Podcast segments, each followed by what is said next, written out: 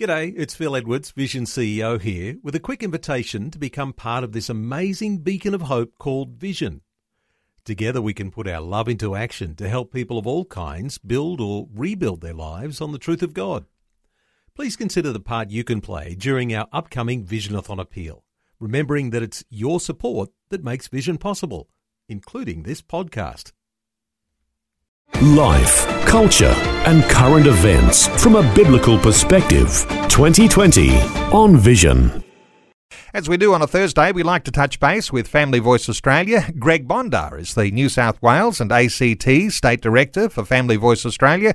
Greg's back with us. Hi, Greg. Welcome back to 2020. Good morning, Neil. Welcome to be back.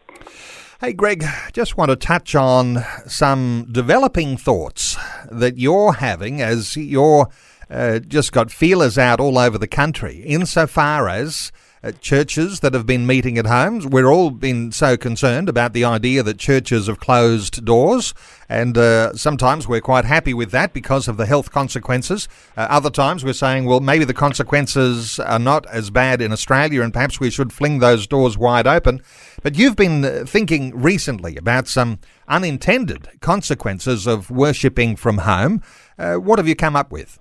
Yeah, thank you. Neil. look, um, I read some research uh, internationally, and then uh, that research prompted me to do my own research here in Australia to see what's happening. Um, I attended our church again for the second week in a row for the for since the COVID uh, shutdown, and this is what I've come up with after a bit of bit of research, uh, talking to colleagues, ministers, and of course going to my own church. Five things came out very clearly, uh, Neil. First one was that I don't know, and I'd be interested in feedback from your listeners as well, but sermons tend to be shorter yet more profound. In other words, um, ministers on, on, on, on Zoom, webinar, or whatever it may be, tend to have a much shorter sermon. Secondly, I've also found that the sermons uh, tend to be far simpler. In other words, the, uh, the, the, the pastor or the minister is not getting too involved with creating uh, in other words, um, there's a greater concentration on the creator rather than their own creativity. Let's just uh, dwell on these just for a moment here, Yep. Greg, because Mm. uh, shorter sermons. Mm. Uh, less contrived, and I think what you mean by Yep. that is that the pastor's not trying to be quite as entertaining, uh, and uh, is more getting to the point. Is that what you're trying to say there? Yeah, I mean, I, I know, I know my own church. You know, sometimes our uh, pastors have, um, you know, slides. They have uh, uh, prompts that they hold up, uh, somewhat theatrical. I don't mean that disrespectfully. I mean that, that they're trying to engage with their congregation much quicker. So that seems to have gone. It is now basically just a simpler version of a sermon. Uh, in other words, they're concentrating more on the creator than their own creativity, Neil. Yeah. Uh, interestingly, and uh, we'll get back to your uh, Yep. points in a moment, but I've noticed, and uh, even in my own thoughts, uh, doing church in our living room, uh, that once my church service is finished, I'm much more inclined to go searching for a YouTube clip with some worship, could be from anywhere around the world, or looking at other messages, perhaps messages that might be prompted by what my pastor has delivered in his uh, Sunday message. Is that the sort of thing that you think people are doing as well? Are they are they uh, staying on and uh, and absorbing more? Well, absolutely. I know I do it, Neil, so I'm doing the same as you. Uh, I, I do exactly that. And, and in particular, I also try and make sure what other, uh, uh, you know, versions of that particular sermon other ministers may have around the world. So, yes, I am doing that. So, uh, and, and funnily, you, you, you mentioned that because during the, uh, these, now that, uh, you know, the, the churches are back, um, there, there's there's tends to be a congregation of you know intergenerational worship. Um, this has always been an issue, and you know what I'm saying here is that I've noticed now that the young and the old and the children tend to be all in in one particular location. There are still having kids groups and what have you, but intergenerational intergenerational worship um, should be really something that we need to look at more more uh, closely now that we're starting to regroup. The other thing I noticed, Neil, and you might uh, you may have noticed it as well, is that when I to a, uh, a a sermon on Zoom, the actual music worship has reduced somewhat. Uh, there may be one or two songs, if any, and, and in some cases, I've looked at some of the uh, sermons online or churches online. There's no music uh, worship at all. So one of the things we need to sort of question maybe now is, okay, do we actually need music? Does this help fulfil our mission? Um, so there's another issue that uh, one can look at that I found is interesting. And the last one is that uh, uh, we have to be aware that the quality of worship is not the same as the quantity of worship. In other words, I find that even that the sermons are shorter on Zoom, uh, the quality is much better. Okay. Well, it's interesting, isn't it, uh, when you start to touch on issues around music. Uh, not every church is going to be so well equipped to do a major musical production for their praise and worship at the uh, beginning of their online event. Uh, I know some do it well. I know that my own yep. local church does it incredibly well, and uh, we've yep. got some very talented musicians. Not every church is blessed with incredibly talented musicians that can make that happen, and uh, but th- but then there's also, and I'll get your thoughts here, Greg. Mm. There's also this idea that uh, the uh, professionalism of your worship leaders might not be quite so as important as the authenticity of what's happening with the worship. And I've heard feedback, uh, even from listeners, uh, about the way that the authenticity of what they're hearing is much more important than the professionalism when it's coming from their local church on a Sunday. Any Absolutely. thoughts around that? Absolutely. Look, uh, funny you mention that because I'm finding that that is exactly the case. Um, uh, in particular, on the Sunday uh, church that uh, we attended, um, there was no congregational singing because, of course, that creates, you know, extra uh, air vapors in the air and what have you and what have you. So that was uh, eliminated. So the minister basically had the Bible reading and then the minister went straight into the sermon. Not long, uh, around about 20 minutes, and that's an interesting topic how long a sermon should be, but it was of quality rather than quantity. Okay, and you've also had some thoughts around what's happening with the churches that are regathering. And now, I guess we're only talking about relatively small churches here because I know that larger churches have been putting off the idea of regathering.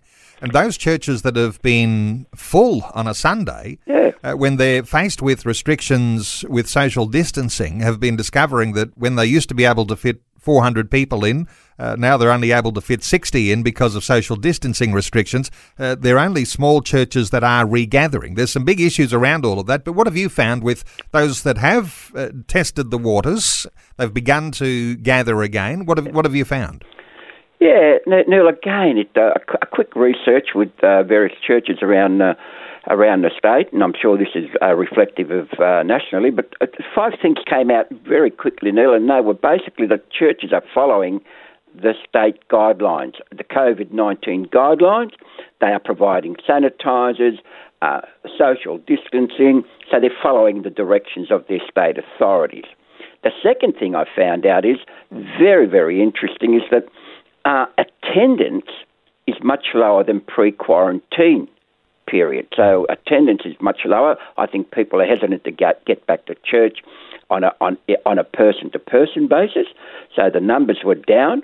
Um, thirdly, I found also that interestingly, on, on the church that I attended on Sunday, they were predominantly senior members of the church, which is mm. actually ironic because you'd think that the elderly would stay away, but they, in point of fact, were the ones that dominated the numbers in, on, on a Sunday.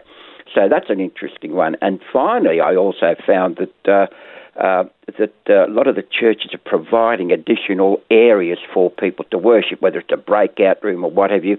So they're being creative. They're they're also being uh, innovative in in how best to present um, God's word to the congregation. And the one other thing I found was it doesn't matter whether you've got uh, a face-to-face sermon or you're going to Zoom people always will criticise a minister or a church, and that's something I heard again that uh, you know they tended to criticise the, the, the Zoom, whether it was too loud or too soft or not colourful enough or whatever. So they're things that have come out of my research, you know, which is very interesting as we start to regather. interesting that you draw attention to the fact that uh, maybe some churches have been having a break from some of the negativity, but uh, Yeah. negative. But interesting when people do make a criticism. Oftentimes they're doing that with the best intent, uh, giving their feedback, and sometimes it can be taken as a criticism or taken personally, and uh, and that's that way you you know you have people concerned about uh, one another. So some will have had a bit of a break from that. Uh, others others won't be able to wait to get back so that they can share their critique of how things have been going, and then their critique about how things will move forward. And, and with, that's something of that is human nature, and uh, that's where when you're leading a church, you've got to have a bit of a thick skin and to be able to discern what's a genuine critique and uh, what's uh, nasty criticism. And uh, some of those I- you've got to be yeah. careful. I, I preach. I, I, I get invited to preach at various churches, which I love. Uh, but I can tell you, where there's a sermon, there's a critic. That's right. Uh, hey, Greg, there's a big issue that has been looming and not been discussed all that widely here in Australia, but there's been a development in the United States. And there was a decision that was made by the Supreme Court of the United States around uh, LGBTQ issues and employment. Uh, what are your thoughts on some of the developments around the decision in the United States and what connection that may have to Australia?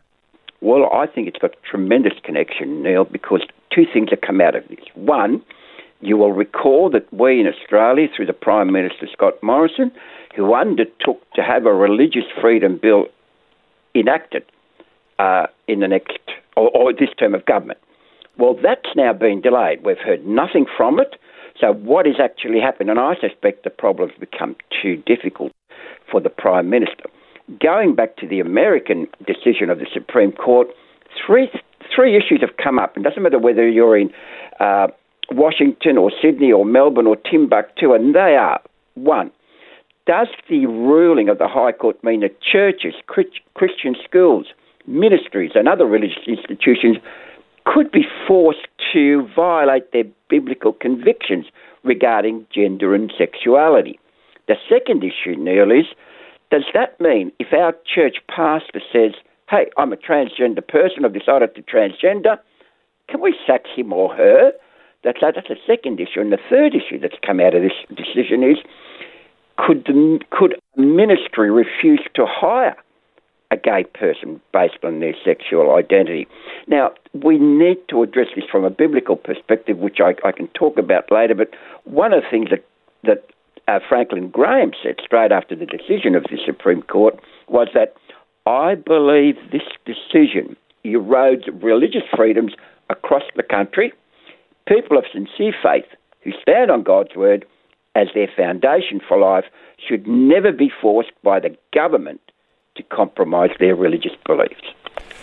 And interesting, isn't it, that so many will say, we demand a separation of church and state, but when it comes to controlling the church, we want to impose the state. And uh, there are some challenges there. And uh, as the religious freedom legislation uh, is sometime into the near future perhaps going to be debated. Uh, these things are going to be hotly contested, and a decision like that coming from the United States that's has that's caused concern in the US, and uh, you're saying that should concern us here because oftentimes flow-on effects of things that happen in the Supreme Court in the United States do have uh, their own legal flow-on to other nations, and uh, that may be something that people will be monitoring here in Australia. Yeah, well, what what tends to happen, and pardon my expression, Neil, but the loony left tend to pick up on what's happening over there. Then they will want to implement those decisions into any religious freedom bill that comes up here in Australia, and we don't want that. We are we, we are still, whether you like it or not, to the people out there that say we're secular, we're not. We're still a Christian nation. Fifty-one percent in a, in the in the in the last. Um, census indicated they were people of faith. So we're still a Christian faith, and we need to make sure that as Christians, we, eh, you know, we, we back that we are not going to compromise our religious beliefs now. That's good. Hey, Greg Bondar, New South Wales and ACT State Director for Family Voice Australia. Let me point people to the Family Voice website and uh, familyvoice.org.au. That's familyvoice.org.au. Greg Bondar, thanks so much for your update today on 2020. Thank you for the opportunity, Neil. Thanks for taking time to listen to this audio on demand from Vision Christian Media. To find out more about us, go to vision.org.au.